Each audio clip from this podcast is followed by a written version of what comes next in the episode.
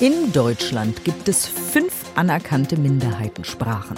Und in ein paar von denen wird heute im Bundestag gesprochen. Wieso, weshalb, warum? Unser Thema heute. Deutschlandfunk Nova. Kurz und heute. Mit Diane Hielscher. Wir spielen jetzt mal Sendung mit der Maus, ausnahmsweise hier bei Deutschlandfunk Nova. Moin Moin, ich bin Keike. Ein Schüchlein hier für Nagen zu meinen unglücklichen Sprecke aus dem Schleswig-Holstein. Das war Friesisch. Und das? Buddhistskim ceništu. Das war Sorbisch. Heute Nachmittag wird eine Bundestagsdebatte in Minderheitensprachen bestritten, denn es wird über den Schutz der in Deutschland fünf anerkannten Minderheitssprachen diskutiert. Gestern, vor 25 Jahren, ist nämlich die Europäische Charta der Regional- und Minderheitensprachen unterzeichnet worden. Gide Jensen wird heute Plattdeutsch sprechen im Bundestag. Sie ist bei der FDP seit fünf Jahren im Bundestag. Ihr Wahlkreis ist Nordfriesland. Guten Morgen erstmal. Guten Morgen. Sie werden auf Plattdeutsch sprechen, aber mal ehrlich, eigentlich ist es fast egal, worüber Sie sprechen, oder? Weil die meisten werden Sie sowieso nicht verstehen. Doch, ich glaube schon, dass man mich versteht. Es kommt natürlich total drauf an, welchen Plattschnacker oder auch welche Dänischsprecherin Sie erwischen. Aber ich würde sagen, dass ich gut verständlich bin, weil doch auch die Sprache sich weiterentwickelt hat und ich nicht Muttersprache Plattdeutsch habe. Ich bin Plattdeutsch zwar aufgewachsen, auch mit dem Hören, hm, aber ich bin dann doch vielleicht ein bisschen eingedeutscht. Von daher habe ich keine Sorge, okay. dass man mich nicht verstehen wird. Sie sind ja auch die Mitinitiatorin dieser Debatte in Minderheitensprache heute im Bundestag. Wie entstand denn diese Idee? Da müsste ich zurückgehen in das Jahr 2018. Ich saß mit meinem Kollegen Johann Saathoff, mit dem ich den Kreis zusammen gegründet habe, in einem kleinen Restaurant in Odessa in der Ukraine. Wir waren gerade auf einer Auslandsreise zusammen und wir merkten irgendwie im Gespräch, dass wir beide Plattdeutsch sprechen können, haben dann ins Plattdeutsche geswitcht und haben dann gesagt, eigentlich müsste man dazu was im Bundestag machen.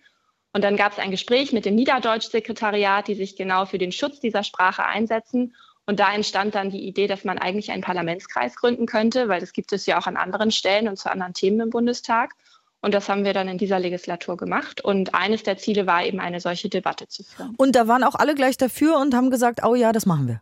Ich muss sagen, ich habe noch wenig negative Stimmen unserem Anliegen gegenüber erlebt. Das ist vielleicht dann auch der Grund, warum die Debatte heute hoffentlich munter werden wird und ein Stück weit dazu animiert, auch wenn man Plattdeutsch oder eine der anderen Minderheiten Regionalsprachen sprechen kann, das auch vielleicht mal wieder mehr zu tun. Aber ich könnte mir vorstellen, dass die Stenografen und Stenografinnen, die diese Parlamentsreden protokollieren, nicht so richtig Fan davon sind. Können die überhaupt mitschreiben? Das ist eine total spannende Frage. Wir haben das vorher bei der Direktion im Bundestag auch angemeldet, dass diese Debatte möglicherweise, weil wir können das ja auch nie zur Sicherheit sagen, weil wir nicht alle Rednerinnen und Redner vorher benennen als Parlamentskreis, dass es aber sein kann, dass dort der ein oder andere auf Nicht-Hochdeutsch spricht. Und es gab schon mal eine Debatte in den 90er Jahren und da hat das Nordfriesische Institut in Bremen geholfen beim Steno-Dienst und es hat wunderbar geklappt und ich glaube, das ist in diesem Fall auch wieder der Fall. Wissen Sie denn, welche Regional- und Minderheitensprachen so im Bundestag gesprochen werden? Also wer da was spricht? Also ich weiß auf jeden Fall, dass heute in der Debatte Friesisch, Dänisch und Niederdeutsch gesprochen werden wird. Wir haben ja noch einen Kollegen vom Südschleswigschen Wählerverband, Stefan Seidler, der aus Schleswig-Holstein erstmals seit über 60 Jahren wieder für den SSW eingezogen ist. Und der wird, glaube ich, sich sogar an allen drei Sprachen, die ich jetzt genannt uh. habe, versuchen. Wir schauen mal. Und was ist das Ziel? Was wollen Sie erreichen? Was wollen Sie am Ende des Tages sagen, was Sie erreicht haben? Also mein persönliches Ziel ist, dass wir zeigen können, wie die sprachliche Vielfalt in der Bundesrepublik besteht. Für mich gehört Plattdeutsch zu meiner Heimat dazu und ist eigentlich Teil meiner Identität. Ich glaube, das geht vielen so, die auf Niederdeutsch oder auf anderen Minderheitensprachen sprechen.